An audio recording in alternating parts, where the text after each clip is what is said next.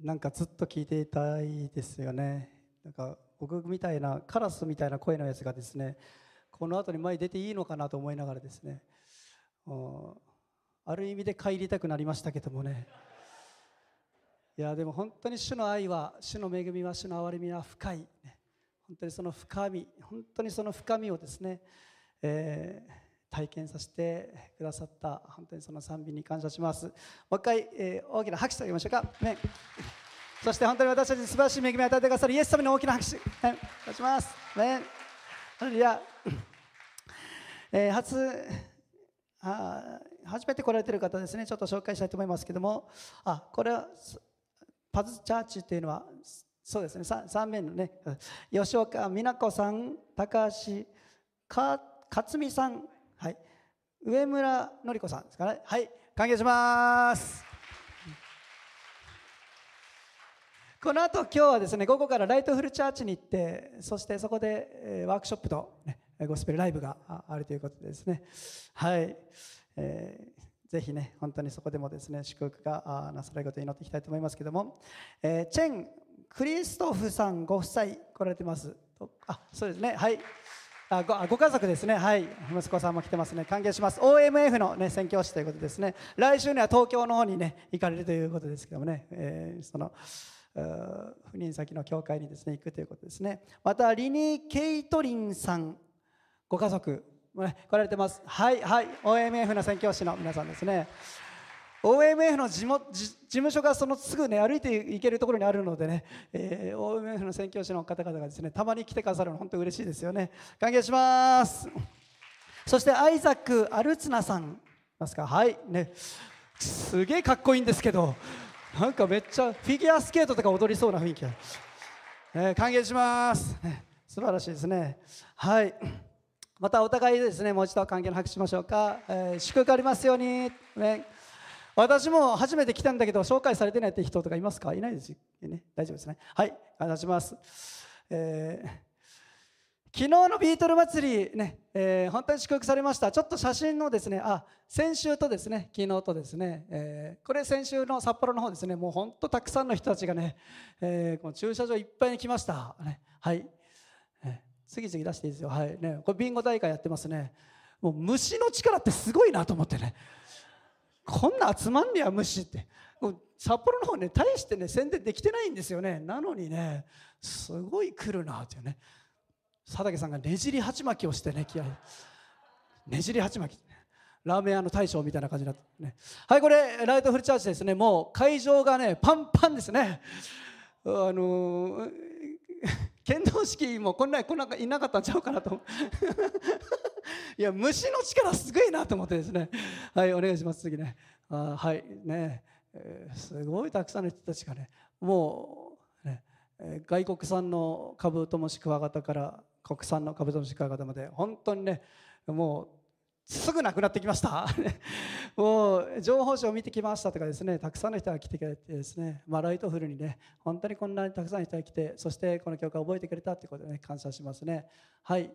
これだけかな？はい。感謝します。お祈りありがとうございました。また本当に協力してくださった、ね、皆さんにも感謝します。ユースの皆さんがですね本当に手伝ってくれてですねもう昨日ねこっちに帰ってきて着いたらねみんな一回座ったら起き上がれないぐらい疲れ切ってて、ね、本当にお疲れ様でした。私もねちょっと疲れてて昨日はねすぐ寝れるなと思ってねあでもメッセージの準備してなと思ってですねあでもちょっと疲れてたから寝て朝4時ぐらい起きてやろうと思ってですね。でもね寝つけないんですよね。疲れすぎたら寝つけないんですよね。なんか2時間ぐらいでねパッて目覚めて3時ぐらいに起きてですねもう目がシャーなっててです。やべえなと思いながらもですねまあちょっと準備しました。あんまり長くなりません。今日もね時間が、えー、あれなのでね、えー、ちょっと写真見てもらいたいと思いますけども。これね我が家のねトマトなんですよ。ね。実がいっぱいなってねこれから赤く熟していくところなんですけどねたくさん実がついてるんですよね我が家のトマトね。で最近あ最近で今年になって妻が畑をですねなんかいきなり作り出してですね。そしてなんかネギ植えたりニラ植えたりニラありましたっけ？あないですね。あのパセリか？パセリとかレタスですか？ね。なんかいろいろ植えてるんですよ野菜をね。でねトマトこんなトマトだったみたいな。でちょっと前まで見たらですねそんなにねあの木もはっきり見えてたのにいつの間にかもうすごい生い茂りまくってですねトマトがですねそして実が大量についててですねすごいなと。めちゃくちゃ実ってんじゃないかと思ったんですけどもなんでこんなに実ったのか。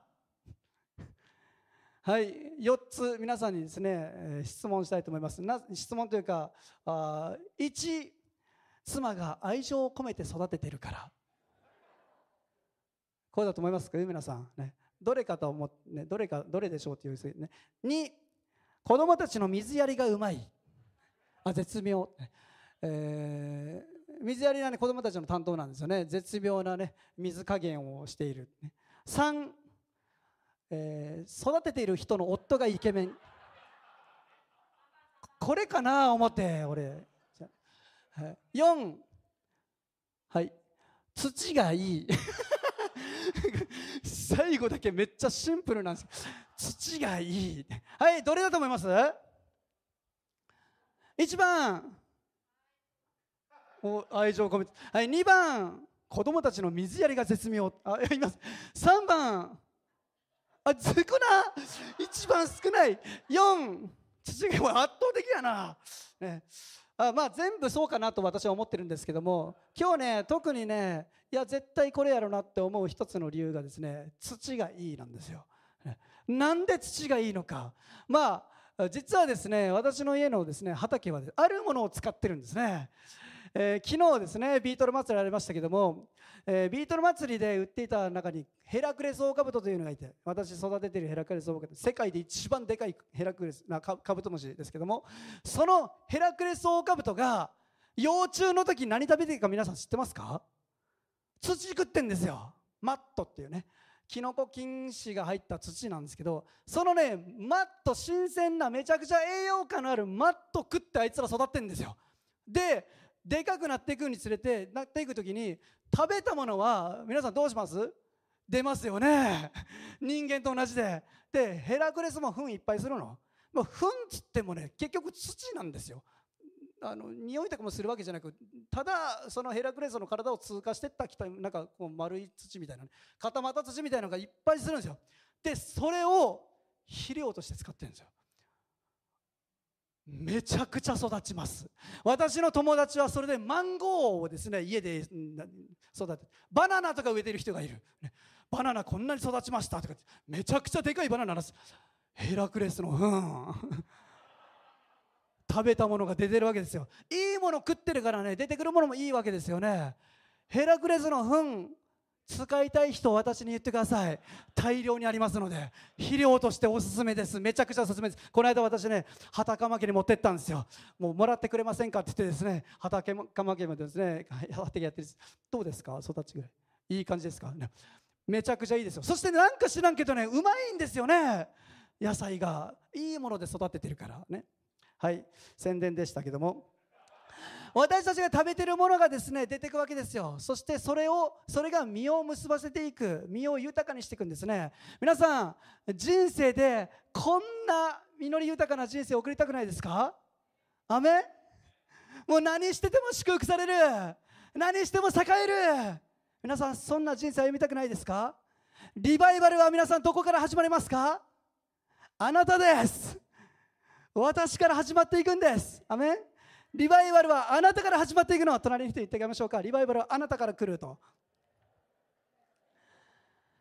そのために私たち一人一人がその生活がその心が本当に変えられていく必要があります。いいものはいつも主が与えてくださっています。栄養価の高い素晴らしい家庭をいつも主が与えてくださってるじゃないですか。だったら実るはずなんですよ。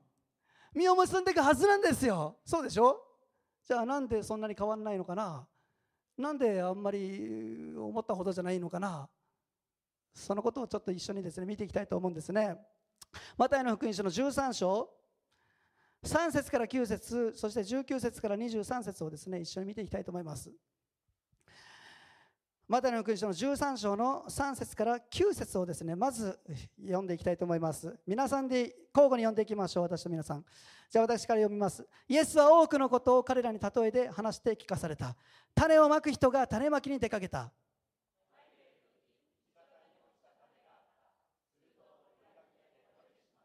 また別の種が土の薄い岩地に落ちた。土が深くなかったのですぐに芽を出した。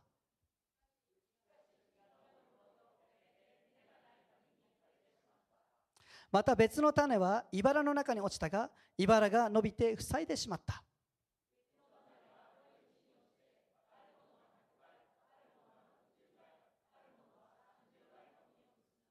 耳のあるものは聞きなさい。はい次19節から。じゃあ交互に読んでいきましょう。23節まで。御国の言葉を聞いても悟らないと悪いものが来てその人の心に、えー、巻かれたものを奪っていきます。道端にまかれるとはこのような人のことです。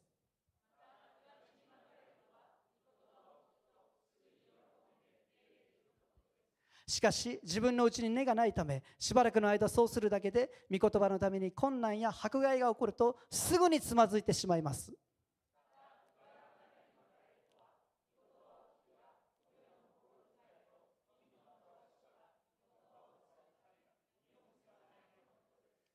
ところが余市に巻かれるとは御言葉を聞いてそれを悟る人のことでその人は本当に実を結びあるものは100倍あるものは60倍あるものは30倍の実を結びます。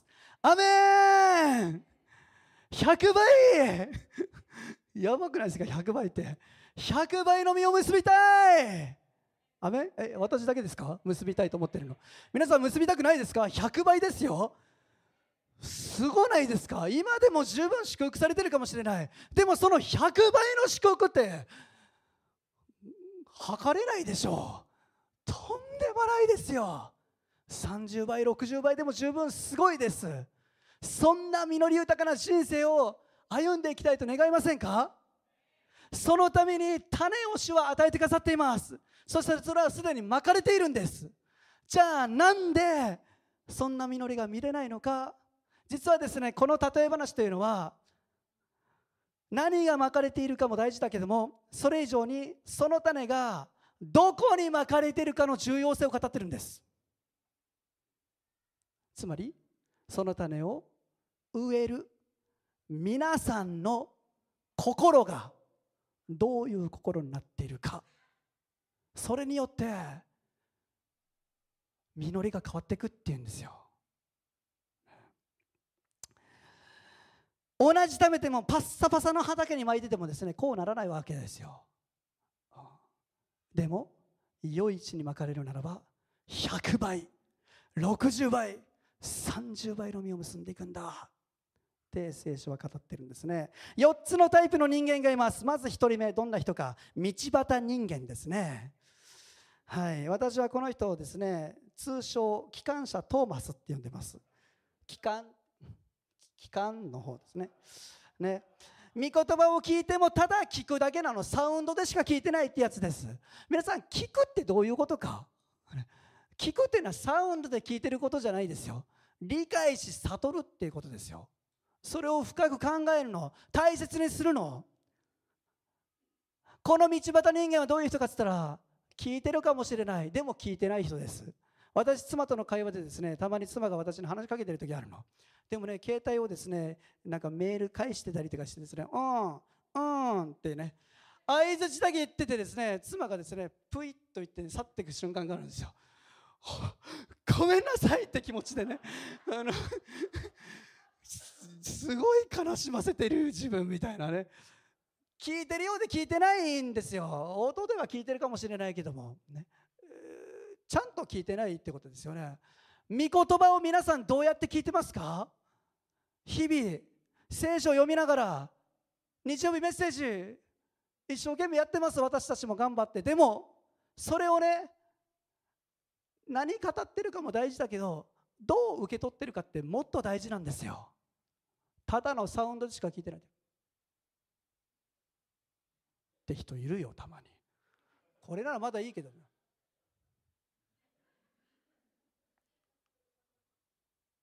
私は知りません。まあ好きにしてくださいってなる、うん、だってやるべき責任は果たしていると思ってるから。でも受け取る方も責任があるわけですよ。御言葉ってね。それを自分に語られているものとしていない人鳥が来てすぐにそれ食べていってしまう。最近私ねうたちゃんとね逆上がり毎朝行ってるんですよ。あ前も話しましたっけ？幼稚園のバスが来るね直前に彼女言うのね。逆上がり行こうたたってえ今から？みたいな5分しかないよって。走ってね行くの。朝から走りたくないんですよ疲れてるからこっちもね。そしてうだちゃんがですね10回ぐらいこうくるくる回るのをこう見てです。そしてこうバス停までですむちゃくちゃ疲れるんだけどね最近うたちゃんがねあの逆上がり行かないって言った時があったんですよ。なんでかって言ったらねカラスが公園にいてねああああって泣いてん怖くて行きたくないっつって。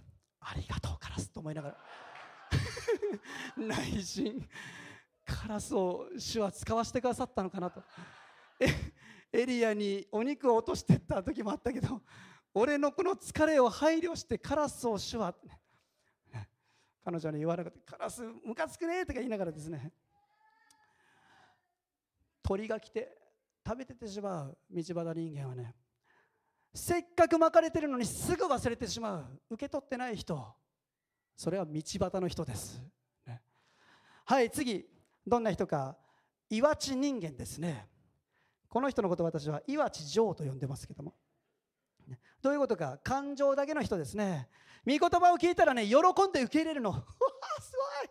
ハベイ燃やされるわけですよ。ハレルヤたまに賛美してたらねこの角度がめっちゃいい人いるんですよ。あどうでもいい話ですけどね。私ね前ねある教会のね集会行った時にねその前で歌ってた人のこの角度めっちゃかっこよくてね。真似したことあるのあの角度この辺の角度めっちゃええなと思って。めっちゃかっこよく賛美してる全然関係ない話ですけども。賛美してる時はめちゃくちゃ盛り上がっててめっちゃ熱い人いるじゃないですか。イエス様すごいハレルヤと思ったらねその次の瞬間ねもうよく分かりませんとかね。何もしたくありませんとかね。どっちなんかと。感情だけで生きてるからそうなっちゃうわけですよね。情で生きてるわけですよ。だから最初は食いつくの。皆さんメッセージってね感動は誰でもできます。私もノンクリスチャンのいるところでたくさんメッセージしました。学校行ったりですねいろんなライブ初めて神様の御言葉聞く福音の話聞くって人たちもいっぱいいるの。でよく見ます。泣いてる人たち。イエス様の愛の話して泣いてんの。うわ感動してる。絶対救われるなあの人。そうでもないんですよ。いい話やな。で終わってしまうわけですよね。感情できてたらそうなるわけですよ。御言葉が語られて速攻受け入れて救われるかもしれない。でも速攻救われる人ってね速攻離れていく人も多いわけですよ。なんでだろうなあの法則はね。来たと思ってイエス様信じるおめんすごい。信仰改革した。と思ってそれ以上来なくなるってね。よく見ました私も。これねこの岩地の人ですよ。根っこ張れないの。浅いから。深くいくことできない。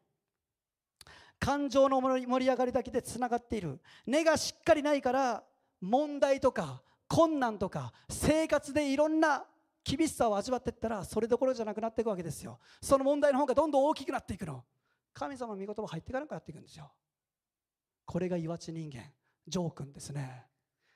ね。そして困難や問題が来たらすぐにつまずいてしまいます。3人目どんな人か。茨人間ですね。茨わかめちゃんって呼んでますけどね。どういうことかって言ったらですねこの人は御言葉を聞くんです。で聞くんですけどもそして成長していくんですよあるところまではね。でもそこに茨がこう来て邪魔してくるわけですよ。世の中の価値観だったりさまざまな声人間的な思い誘惑。そういうものが来たらですねちょっと流されていくんですよ。あこんなふうに言ってるな。ああこんなの面白そうやな。誘惑流されてっちゃう。流れちゃう。わかめみたいに。世の楽しみや世の中の風潮。そういうものが中心になってって御言葉よりもそっちの方がでかくなっていく人です、うん、そういう人も結局成長を妨げられていくの。実を結んでいくことできないんですよ。じゃあもう一人4つ目誰か？余一人間ですね。余一人間。余一悟君っていうね。余一人間ですよ、ね、この人はどういう人か御言葉を聞いてそれを自分に語られたと受け取る人です。悟る人なの。自分の考えや価値観というレンズ越しではなくて神の視点でそれを理解しそれを吸収する人です。これは私に語られている。まさに今私に語られているじゃないか。そして受け取る人です。悟る人です。それが皆さん余一なんですね。イエス様がそのことをですね分かりやすく言ってくれてるじゃないですか。これが余一なんだよ。そしてそういう人は100倍60倍30倍の実を結んでいくんだ。皆さんの心はどんな心でしょうか？道端になってないですか？30倍60倍100倍の実を結びたいんだったらば私たちの心が良い地でないといけないの。皆さんの心は岩地になってないですか？茨で塞がれてないですか？御言葉は語れててもそれを聞く人がどういう心を持ってるかによって実りは変わっていくんです。じゃあ良い地とはどういう地なのか最後に少し分かち合っていきたいと思いますけども良い畑とはどんな畑か。まず一つ目にしっかり耕されてる畑です。柔らかくなってる畑じゃないといけないわけですよ。耕されてんの。まず耕すですよ畑って。硬い畑をねこう耕していくの。鎌を入れないといけないんですよ。時に神様は私たちの心に鎌入れます。硬くなってるから。高慢になってるから。砕かれる必要があるわけですよ。耕される必要あるわけですよ。先ほど志さん証の中でですね本当にこのコロナで数年間あ苦しいところも通ったって言ってました。私たち通りますよね時にね。試練通される時あるんですよ。生活の上においてもまた人間関係の目においても職場や学校だって。いろんなところで私たちは時に試練というのを通されてきます。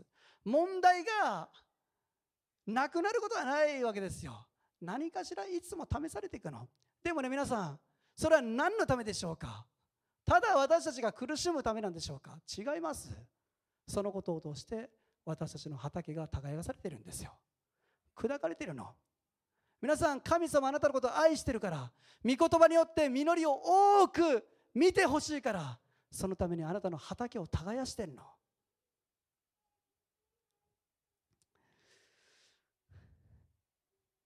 私たちが砕かれていく時に従順さを学んでいきます。はいと従える謙遜な心が与えられていきます。頼み事されてね無理って言わない方がいいですよすぐね。感謝しますと。受け取った方がいいです、うん、チャンス逃しますよ。そうやって自分の立場意見主張してたら神様があなたを耕すチャンスを逃していきます。かたくなな心は耕されないといけない。砕かれないといけない。謙遜にさせられていくわけですね。2つ目に良い畑とはどういう畑か。日当たりのいい畑です。やっぱり日当たり大事なんですよ。太陽必要です、太陽の光を浴びて育っていくわけですよ、ね、日陰のようにいつも太陽の当たらないところに行ったら育っていくことできないんですよね。命というのは光が必要だから。太陽とは誰ですか？神様です。主は私たちの太陽。いつも私たちが主の見舞いにある。主の光が届く場所に置いる。自分の人生がそこに置かれている。主の見舞いに生きている。それは良い畑を作っていきます。アメン。神様が私たちを見ているその眼差しの中に私たちの人生を置いていきましょう。主の臨在から離れないで日々歩んでいきましょう。ピアノ弾いてもらっていいですか？3つ目。良い畑とはどういう畑か？良い畑は純度の高い畑です。つまり不純物が混じってない畑なの。皆さんどうですか？畑を作ってたらねそこからねガラクタが出てきたらどうしますか？そのガラクタが遮っていくんですよ。根が張ることをね。いろんなものが私たちの心にどんどん入ってきます。いらない価値観や余計な思いや不信仰や不従順やまた罪だったりいろんなものが私たちの心にはいつも入り込んでくるの。だからいつも畑をきれいにしておく必要があります。純粋にしていく必要があります。などうすればいいでしょうか。どうやって私たちはいつもその清さを保つことができるのか。イエス様の血潮が私たちに注がれてるから。その血潮に私たちはいつも清められるんです。聖書に書いてますよね。私たちの血があイエスの血が全ての罪から悪から私たちを清めるって。私たちってね自分で意識してなくても犯してしてしまう罪ってやっぱあると思うんですよ。知らず知らずのうちに犯してる罪ってあるでしょ。全部の罪覚えてるわけないの。人ってそういうもんだから。あれしましたこれしましたっていちいち悔い改めて大変じゃないですか。じゃあどうすればいいのか。いつも自信を宣言するの。私が把握してないものもあります。あなたの見舞いで私がいつの間にかしてしまってる。悪い行いもあるかもしれない。あなたを悲しませる時あるかもしれない。でも今日もイエス様の血潮が私に注がれていることを感謝します。その血潮によって私は清められています。宣言し続けるんです。毎日。そのことによって私たちは純度の高いきれいな畑を保つことができます。そのようにして作られる余市には100倍60倍30倍の実が結ばれていくって聖書はイエス様は約束してくださっているんです。アメ私ねこの種をまく人って誰かなってね今まではね私ねこれ伝道する人のことかと思ってたんですよずっとね、うん、でもねいや一番はイエス様だよなって思わされたんですよね。イエス様は私たちの種私たちにねいつも種まいてくださってるの。言葉で言って分かんなかったから私たちが。言っても聞かなかったから。イエス様は命を捨てて備えを示してまで私たちに種をまいてくださった。それを私たちが今度どう受け取っていくのか。どう植えていくのか。それはある意味でこちらの責任とされているんです。皆さんリバイバルを見たいですか？願ってますか？100倍60倍30倍の実を結んでいく。そんな人生を歩んでいきたいと願いますか？皆さんの家族が救われていくこと。友人が救われていくこと本気で願いますか？100倍の中にそれ入ってるでしょ絶対。100倍の祝福なんだって絶対入ってるじゃないですか救いは。本当に願ってんだったら私たちがそのイエス様がまいてくださる種をねどこに植えていくのか。それが本当に大切なの。もし私たちの心が道端になってるならばもし私たちの心が岩地になってるならば茨で塞がっているならば今日に私たちね主の前に出ましょうよ。そしてこの心を良い畑にしてください。砕いてください。私の困難な部分を砕いてください。主の前において今本当にその心をですね注ぎ出していきたいと思います。そして良い畑を私に与えてくださいと。私の心を良い地にしてくださいと主の前で上乾いて一緒に祈っていきたいと思います。どうぞ目を閉じてください。